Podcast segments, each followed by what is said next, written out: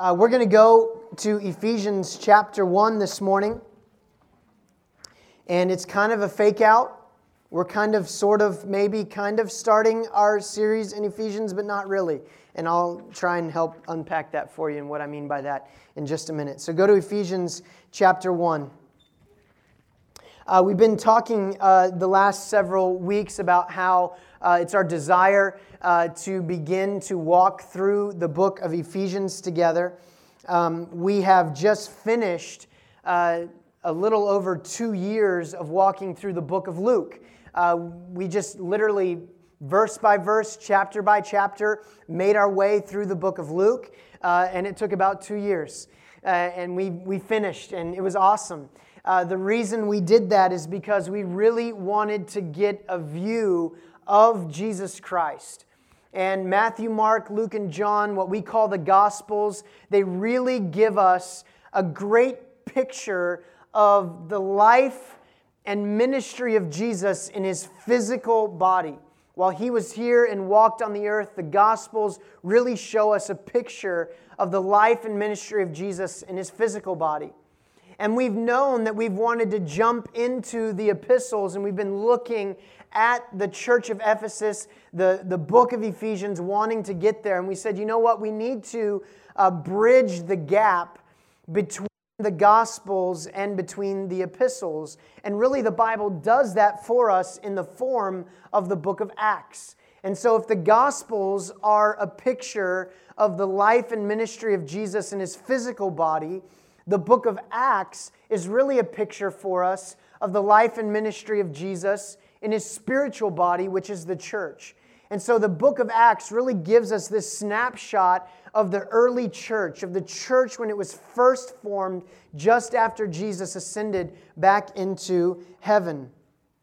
And, and so it bridges the gap for us in showing us how the gospel formed this community, this family that we called the church, and how they went out on mission and more churches were planted as a result of that. One of those being uh, the church and the churches in the surrounding area of this ancient city called Ephesus. And so uh, we've walked through the first few chapters of the book of Acts. Uh, last week, we, we camped out in Acts chapter 6. We, sh- we, we were able to see how the apostles, who were the first elders in the church, appointed also deacons to serve in the church, how that structure remained in the church, and how it was for the good of the body of Christ that God would give these uh, faithful men and women to lead the church through the offices of elder and deacon. We talked about how that we as a church are in a, a season where uh, we are in need of more elders and of actually having deacons in the church. And so that's something that we desire uh, that God would, would bring forth men as elders and men and women as deacons uh, to step forward and lead and serve the church in those capacities. And um, I had a phone call this week, and, and I guess maybe implicitly I was implying this, and so I want it to be explicit this morning because I got a phone call this week, and, and, and on the phone call, the person said, Pastor, um, so how do you know who an elder or a deacon is? And, and so I want you to know explicitly an elder or a deacon is someone who acts like an elder or a deacon um, all those lists of qualifications, remember, were not only for elders and deacons, but rather they were for all the body of Christ to live these things out. But as we see people live those things out, and remember with elders, the first qualification was that they had a desire to lead in that capacity, that we could begin to walk through those things with somebody. So, how do the present elders of a church begin to look for other people that God would call to be elders? Well, it's people who are already acting like elders. And so, what we are able to do is to come along and affirm something that God has already been at work doing in the life of someone. Same with a deacon. So, let's go to Ephesians chapter 1, and, uh, and, and I'll just unpack just a little bit more of, of where we're going here.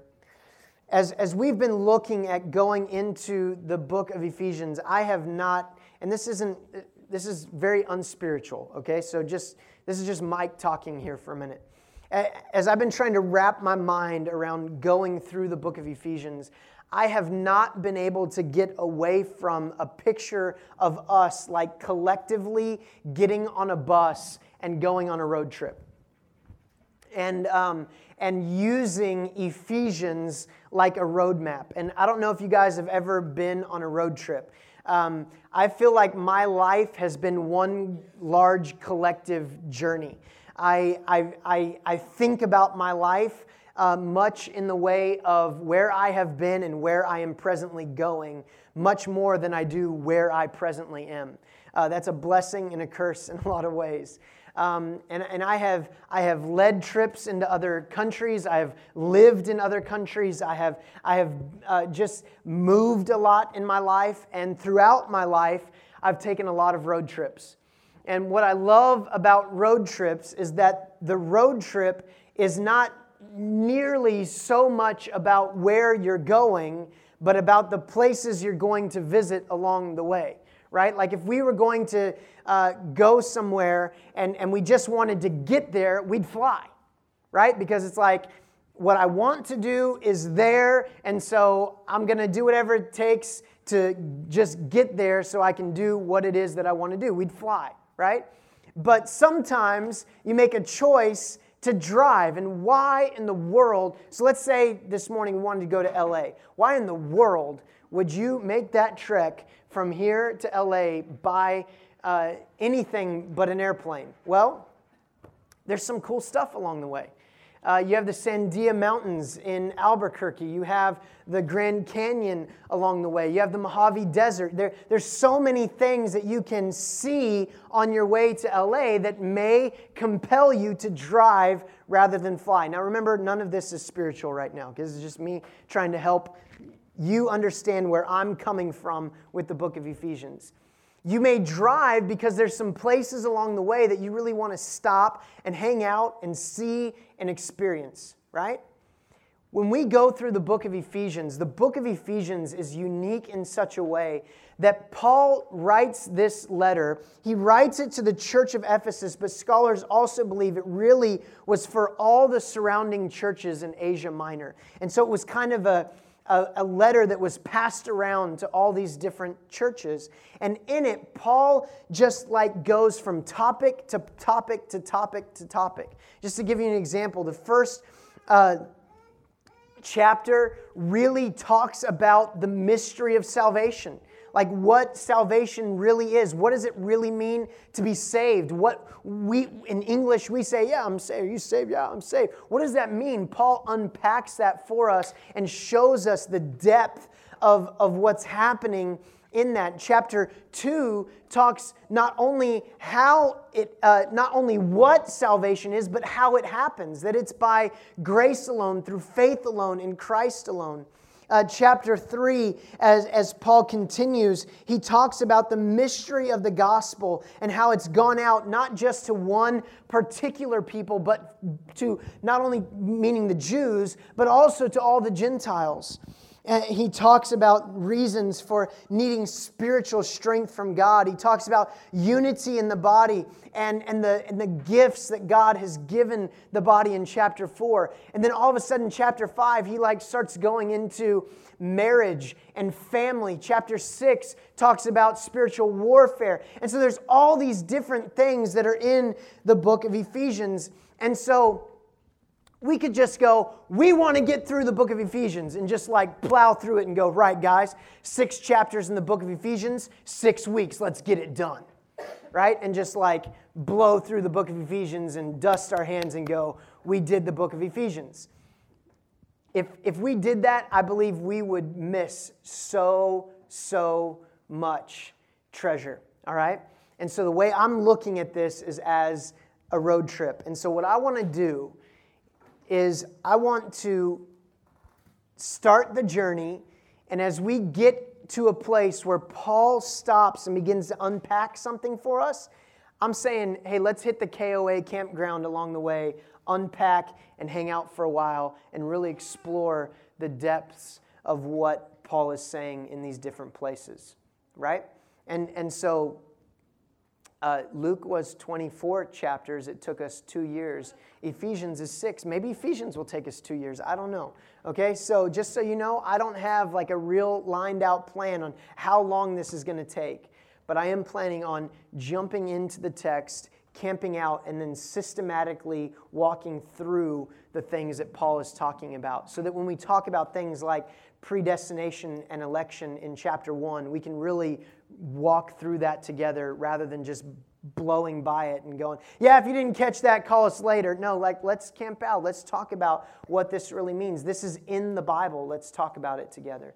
When we get to chapter 2 and we talk about what it really means for salvation to be all of grace through faith in Christ alone and nothing else, like to add anything else to that message of the gospel is, as Paul would say in Galatians, a gospel of a different kind. Like, let's camp out there and really uh, dive deep into what that means.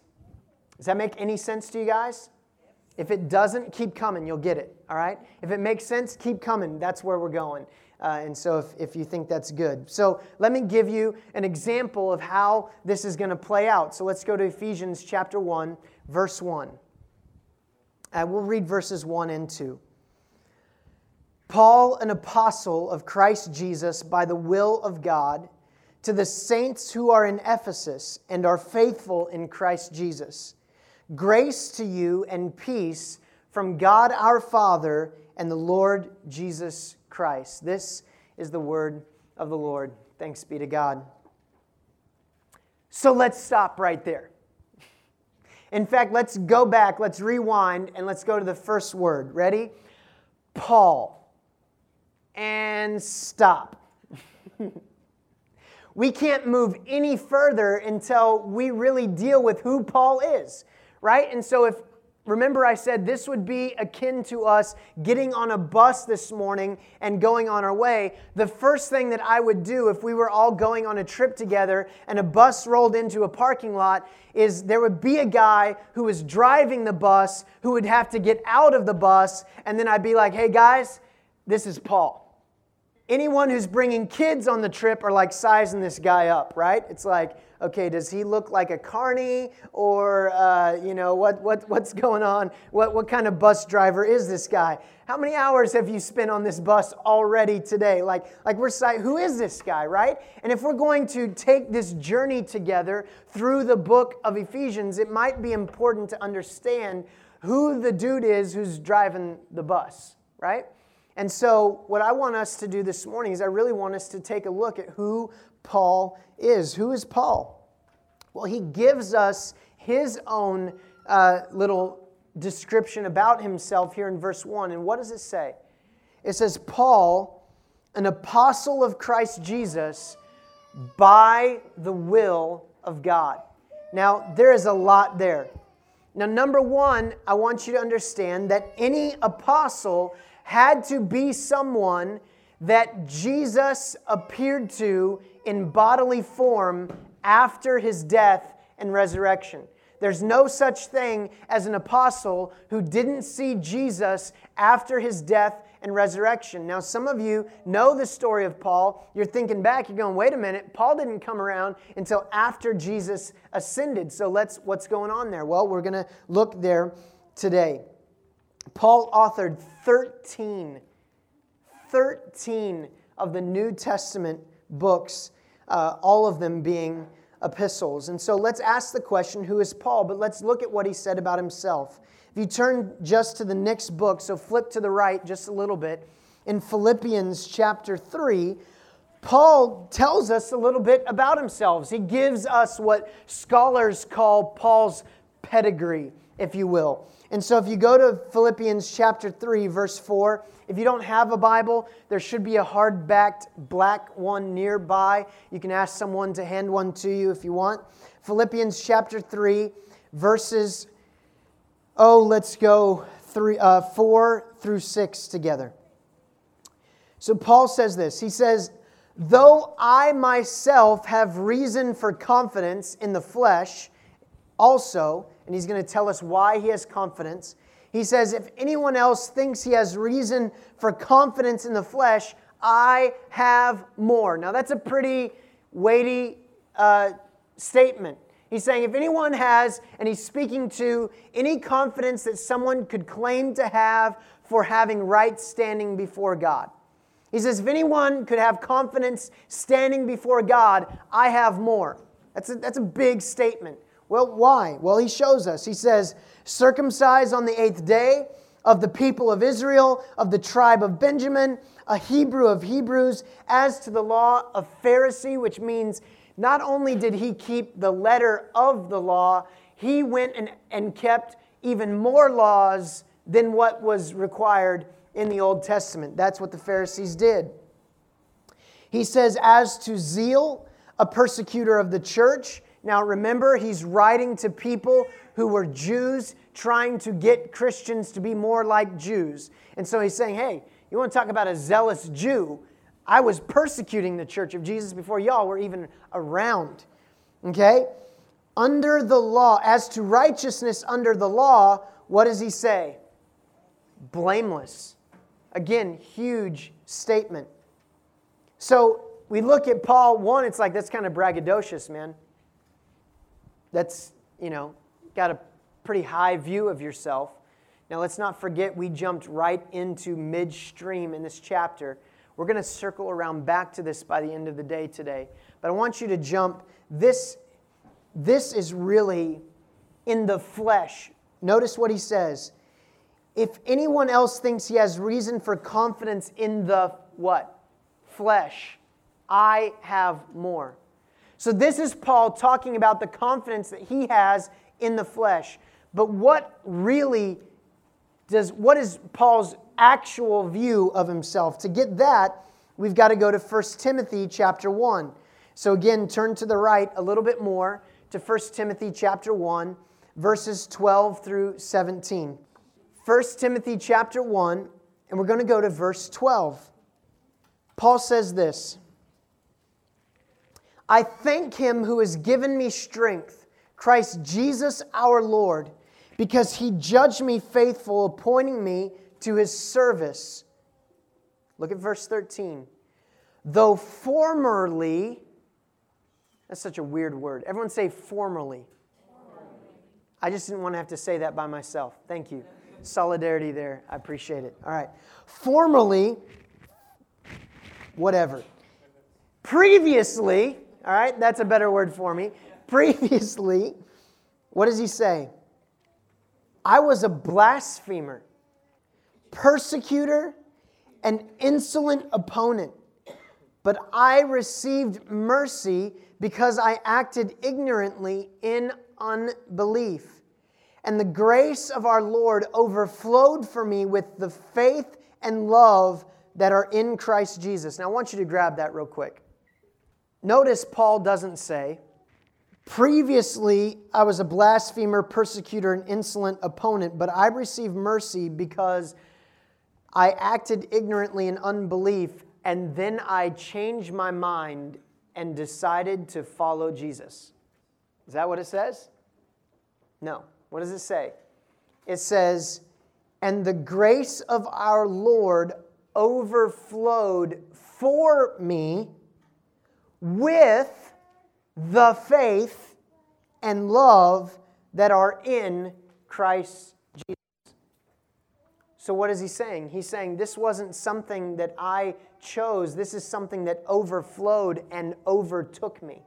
Like a flash flood just knocking me over. This is what happened. The grace of the Lord overflowed with the faith and the love that are in Christ Jesus. Remember that first sentence in Ephesians chapter 1? Paul, an apostle of Christ Jesus, by what? By choice? Because I wanted to? Because it had great benefits? No, by the will of God. Amen? By the will of God. And here we see this being lived out in what Paul's saying about himself. Then he says this The saying is trustworthy and deserving of full acceptance that Christ Jesus came into the world to save sinners, of whom I am foremost. In some translations, I am the chief of sinners. Now, just remember, just a couple books to the left, we have Paul saying, in the flesh, if anyone had reason to stand before God with confidence, I have more. And when he says, according to righteousness by the law, blameless. Blameless. But then what does he say here? I'm the foremost of sinners. What in the world is this thing that's going on? Well, remember Romans chapter 7. Well, Paul wrestles through the reality of his life when he says, Man, the, the, the good I know I ought to do, I, I don't do. And the bad I know I shouldn't do, I do. Who can save me from this life of sin? Right? Am I the only one in this room that reads that and just is like, that is my life? Like Paul is wrestling with knowing the good that he ought to do, even in the flesh, living it out, beating himself into submission like Martin Luther would generations later, trying to be obedient to God. So much so that in the flesh he could actually say, blameless, and yet knowing full well that even though he had kept all the rules, when he stands before God his Maker, he is still the chief of sinners. There's this strange juxtaposition that's going on between the flesh and the spirit. And so, in the flesh, in the natural, Paul could stand and say, I've, I've kept the rules. But when he stands before a holy, God, he would have to admit, by works of the law can no man be justified. I still need an alien righteousness. I still need a righteousness that I was not able to earn on my own. I need a righteousness that someone else purchased for me and gave to me, or I cannot stand. Listen to what he says. So, why, why did all this happen? Here's what Paul understands. This, guys, this is beautiful. Several weeks ago, this was a part of our daily reading, and, and this just wrecked me. As, as Paul is trying to unpack uh, this this theology for Timothy of God being sovereign even over our sin, because that's about what's about to be told to us here, is that Paul, being the chief of sinners, being a blasphemer, being a persecutor, being insolent opponent to the church, he now says what in verse 16? But I receive mercy for this reason. So all of that had a purpose. All of that had a reason. Paul, an apostle of Christ Jesus, by the will of God. This is God at work in Paul's life, doing what God wants to do with Paul, not Paul just making stuff up. And he says, For this reason I receive mercy, that in me, as the foremost, Jesus Christ might display his perfect patience as an example to those who were to believe in him for eternal life. So, Paul acknowledges that everything that happened from the, the persecuting that he did of the church to him being saved by Christ, it was all for a reason. It was all under the care and watchful eye of God. God did it for a reason so that he might use Paul as an example. Spurgeon said that he used Paul as the proof print for the printer. As old time printers would, would put the pieces into the press as the plate that would be pressed into the paper, that Paul was that one who was pressed. And now, as each new believer comes, we're pressed into that same place to look at what God did with Paul and know that if God saved Paul, there's hope for me. There's hope for me. And then I love, because we're not going away from this. So Paul unpacks this beautiful truth to Timothy. He hands it off to his, his protege, his disciple, this uh, Timothy, who would, by the way, be the pastor of the church in Ephesus. And as he's unpacking this theological truth, he breaks out into doxology. That's what verse 17 is. That's Paul just like without being able to help himself. And, and, just imagine him like writing this. And I just imagine tears coming out of his eyes and staining the paper as he says, Man, me, I am a chief of sinners, but this was all according to God's plan that he might make me an example for you, Timothy, for all the people in your church, for those who are around. Because if God can save me, he can save anyone. And then he bursts out into song, into, ex, into just exaltation of God. In verse 17, what does he say? To the King of the ages, immortal, invisible, the only God, be honor and glory forever and ever. Amen. And then he's like back into the letter, right? Like, I love that. I love that. I love that more, I wish that more of our theological books were like that, right? As these like super smart people are like unpacking these theological truths, that we would be able to eh, see how that affects their hearts and just causes them to, to just overflow with thankfulness and praise and worship to God. Um, I had a young brother uh, recently uh, was, was preparing uh, a, a, sermon, a message, a study for some friends, and, and he wrote me and he said, Hey, do you ever, do you ever just like break down when you're, when you're preparing for a message? And I said, All the time. because we cannot come to these truths of Scripture and not be moved by them. And if we're not, then we need to check our hearts, church. Like if we if we come to this and we read this this morning, we hear Paul going to the king of the ages immortal and we're just like, yeah, whatever. Like we need to check our hearts. We need to check our hearts. And this is what is true that God if he has has saved you for the very same reason so that you might be an example to others in your life that if God saved you, he can save them too.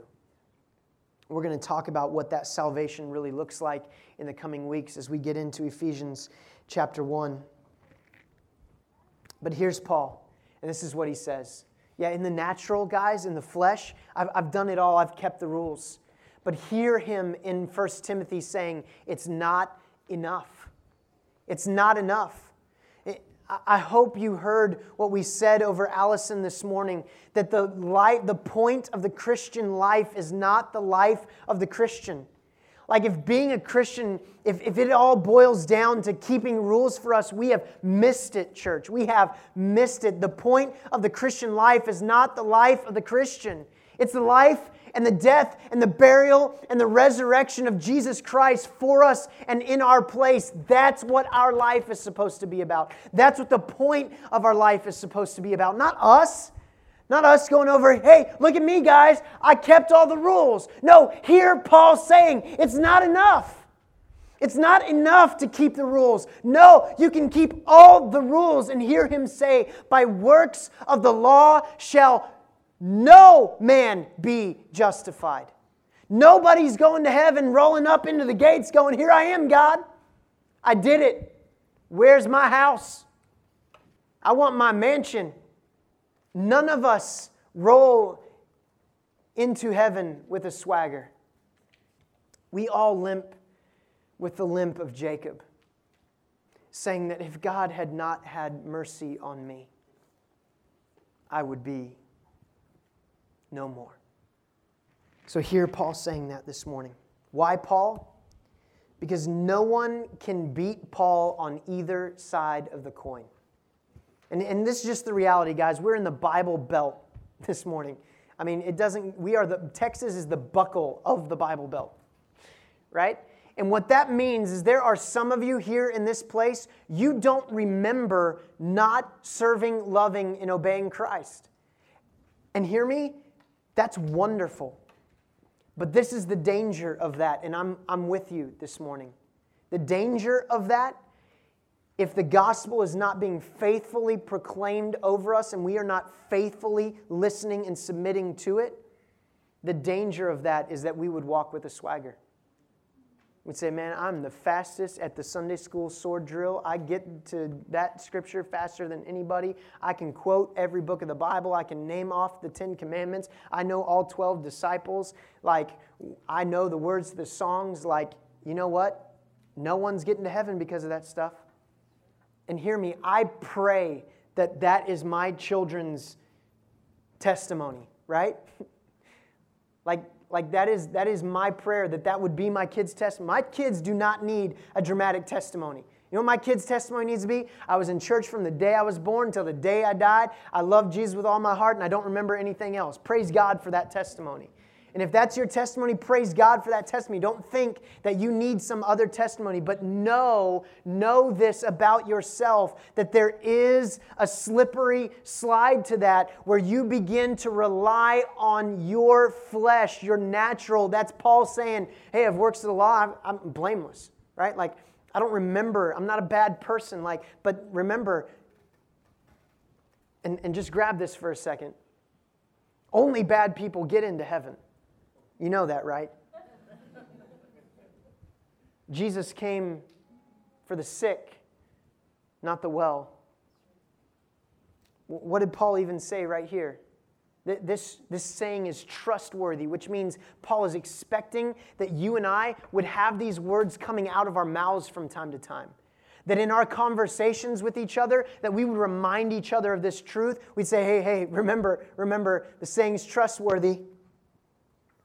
And what is it? Deserving of full acceptance. Christ Jesus came into the world to save who? Sinners, of whom I am the foremost. Now, Paul is identifying himself and saying, No, no, no, you think you're the foremost? No, no, no, I'm the foremost, right? You want to brag about something? Like, let's brag about how much grace God had to pour on me rather than you, right? Like, Paul's bragging on that. And, and he's saying we should do the same. Like, none of us should sit here and go, yeah, well, you know, I really kind of had it going on, and Jesus just kind of recognized it and was like, yeah, you are awesome. I can't believe I didn't see it before. You are. Let me worship you. And no, that's, that's not how God works. Christ Jesus came the world to save sinners, of whom I am a foremost, of whom you are foremost, of whom Paul is a foremost.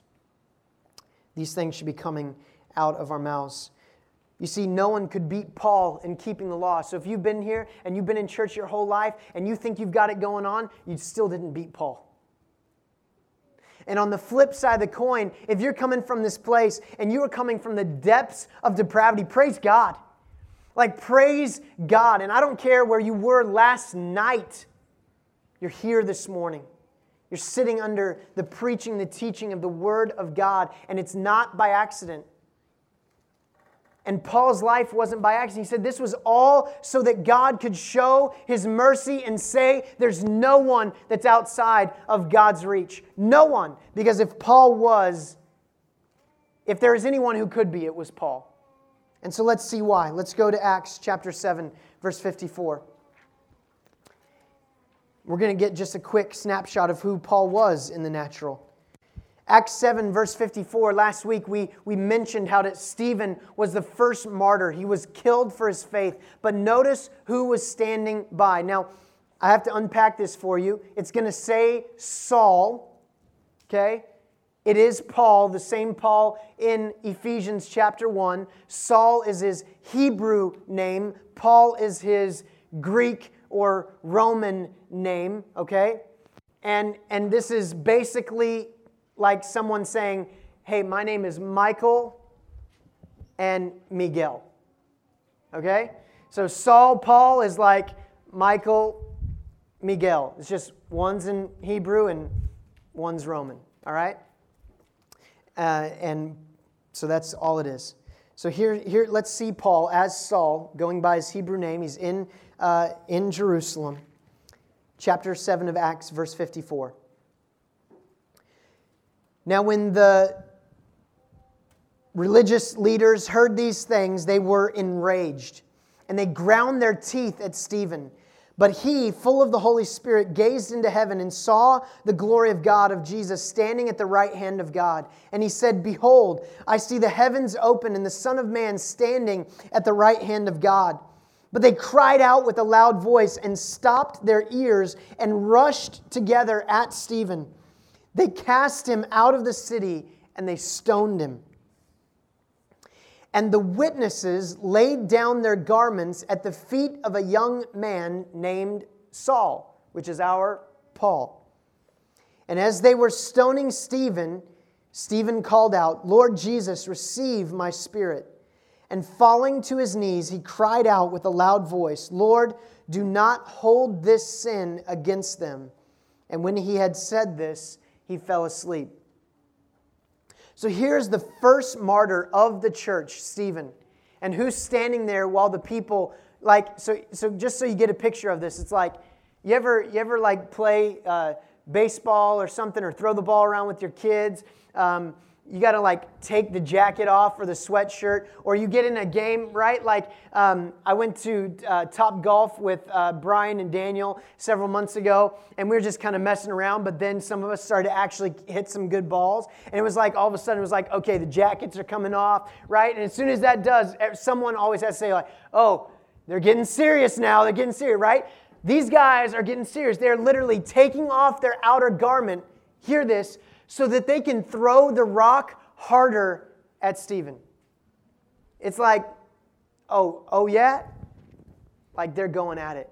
And they're laying their garments at Saul's feet, which is more like Saul being the one who's like, hey guys, we're doing this. Let's go. Who's in? Lay the coats down. We're taking him out.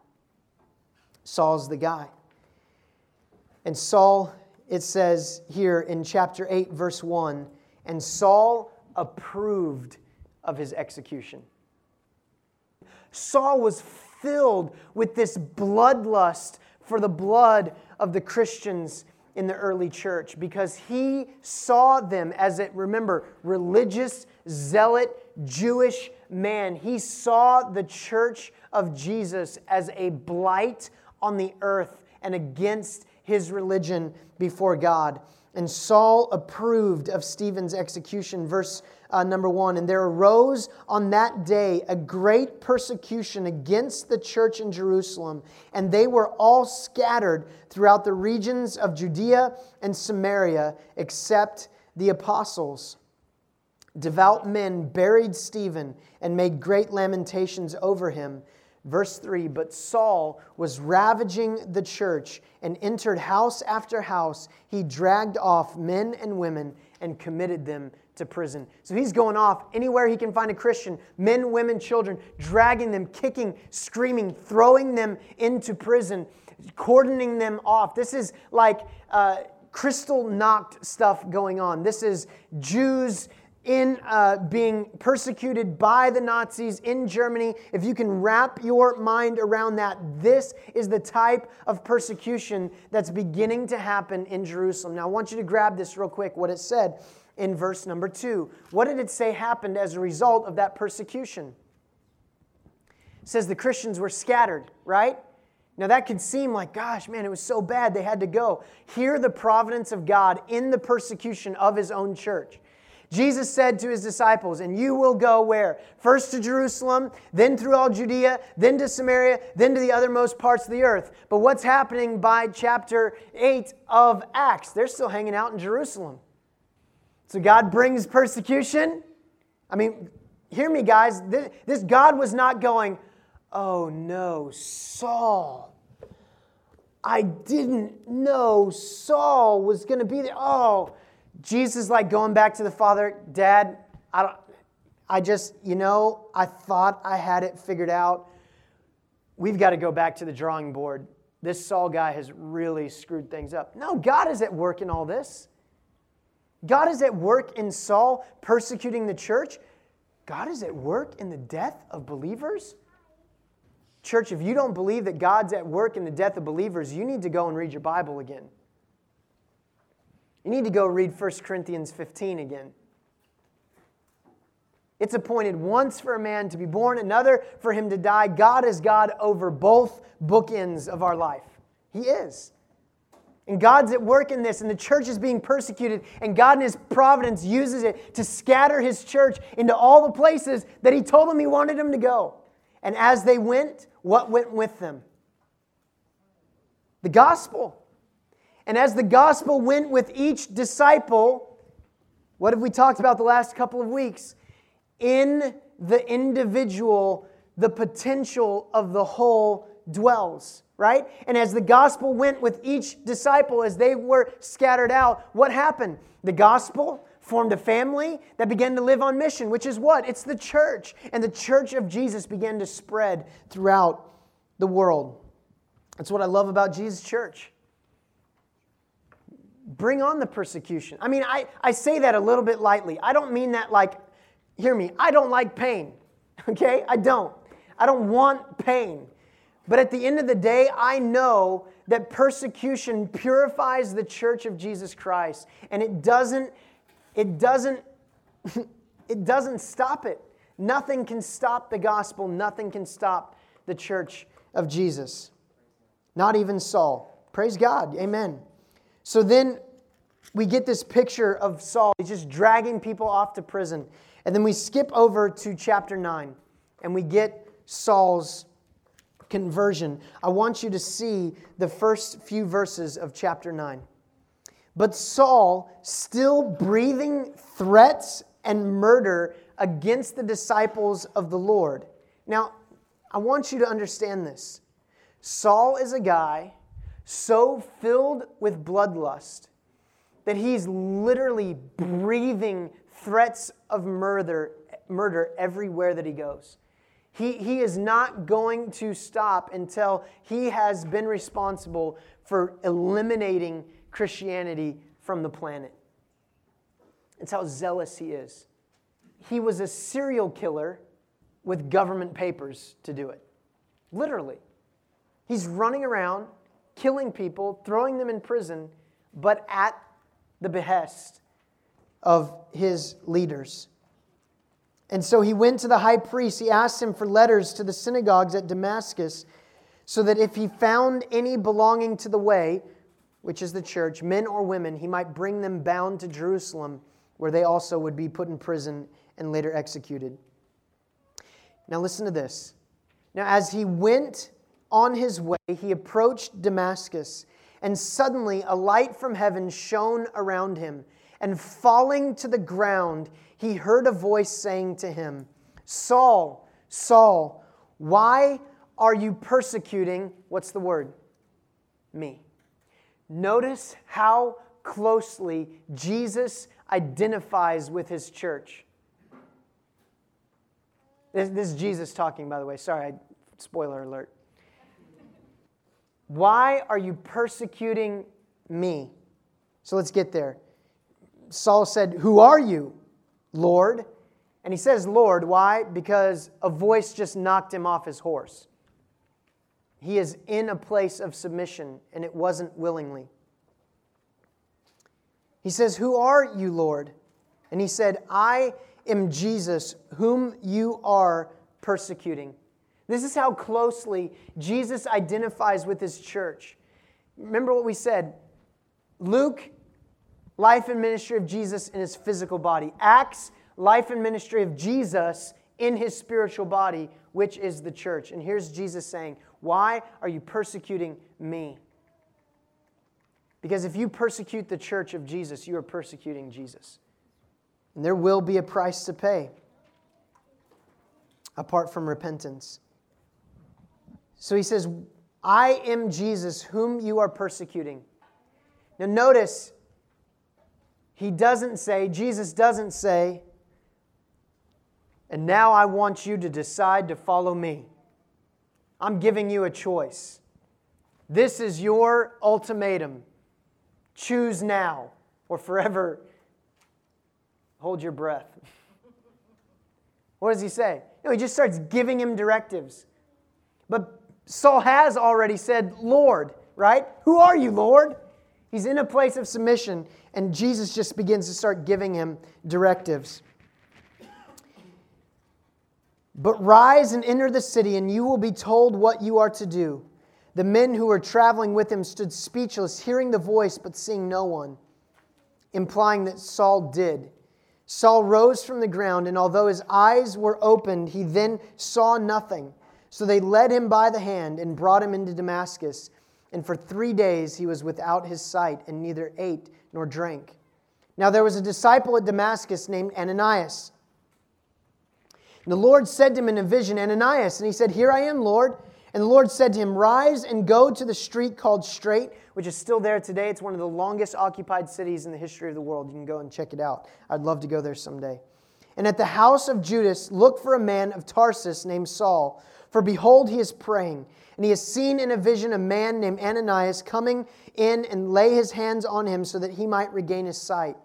But Ananias answered, uh, Lord, I've heard from many about this man how much evil he has done to your saints at Jerusalem. And here he has authority from the chief priest to bind all who call on your name. But the Lord said to him, Go, for he is a chosen instrument of mine. Paul, an apostle of Christ Jesus, by the will of God. Amen?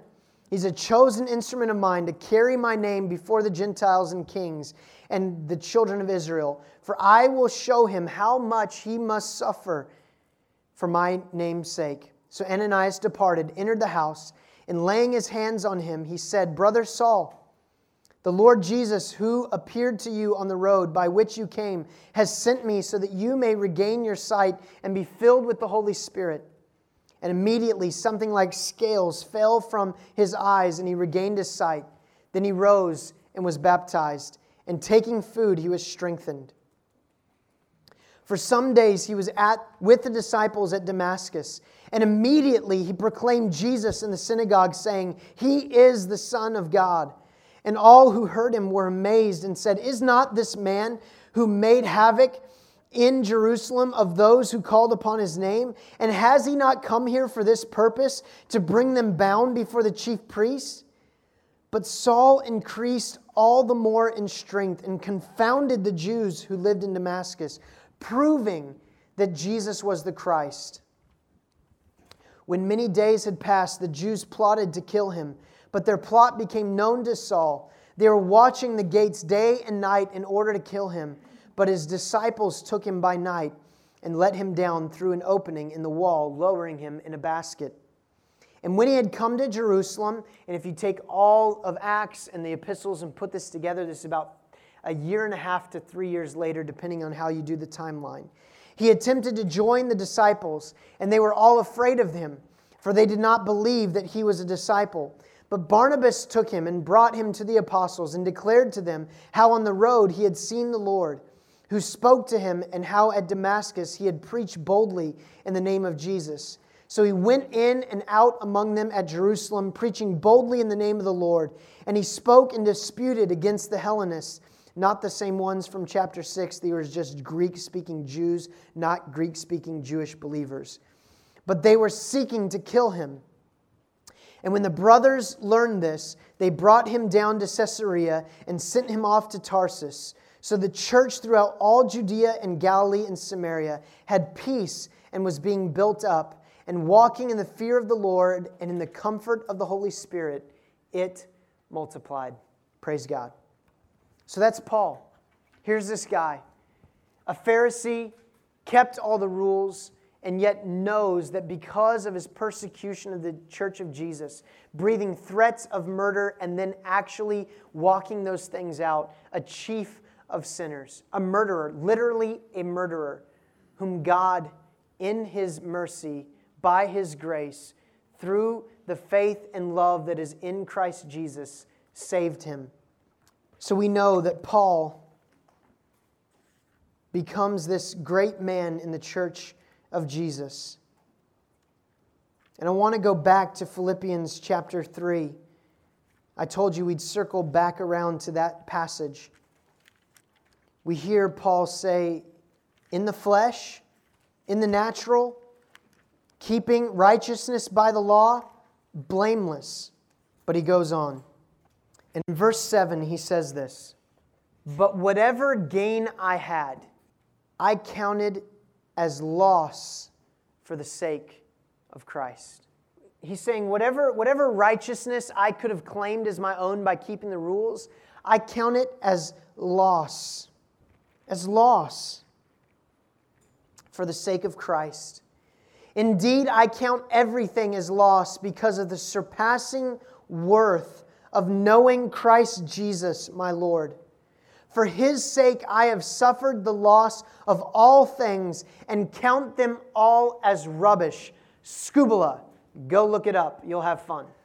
As rubbish, in order that I may gain Christ and be found in him.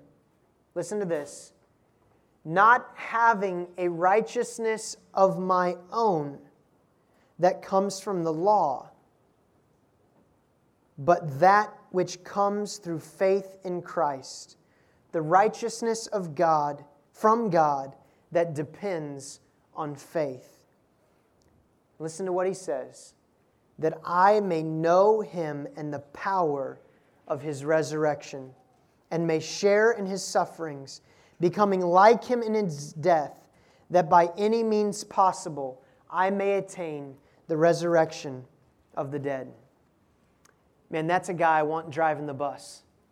And how awesome is it going to be to have Paul walk us through all those things we talked about in the book of Ephesians? But what does he point to? He points to a righteousness through faith, an alien righteousness, a righteousness in Christ. He says to know him trumps everything else. To know Christ and to experience his resurrection. That's who Paul was. The question is then, who are we? And that's why we want to go through the book of Ephesians. Because if there is a question that the book of Ephesians answers for us, it is who we are in Christ. That's why we sang in Christ alone this morning, and we probably will be singing that song a lot as we go through the book of Ephesians. But the answer to the question, who are we, really rests in whether or not we are Christ's. The first question of the catechism in New City is what hope do we have in this life or the next? And the answer is that I am not my own, but belong to God and to my Savior, Jesus Christ. If you cannot answer the question that who you are is in Christ, then the answer to the question who you are is lost and in need of a Savior. Today, hear the word of the Lord which does not return void, which is living and active. And hear the word of God say, the saying is trustworthy, it's worthy of full acceptance that Christ Jesus came into the world to save sinners, of whom I am a foremost. And if you can raise your hand with that this morning and say, you know what, I may not understand everything else, but I do know that I'm a sinner. And if I'm a sinner, I need someone who can save sinners. Hear the word of the Lord say this morning Christ Jesus came to save sinners. And if that's you, with Paul and with me, and with everyone else in this building this morning, you are in good company. It's not about doing everything right. It's about believing in the one who did. His name is Jesus. He is Lord. The question is will you will you be his and will he be your Lord this morning? You need mercy that overflows in the faith and the love that comes from Christ. And my prayer is that that would happen for you even this morning. Amen.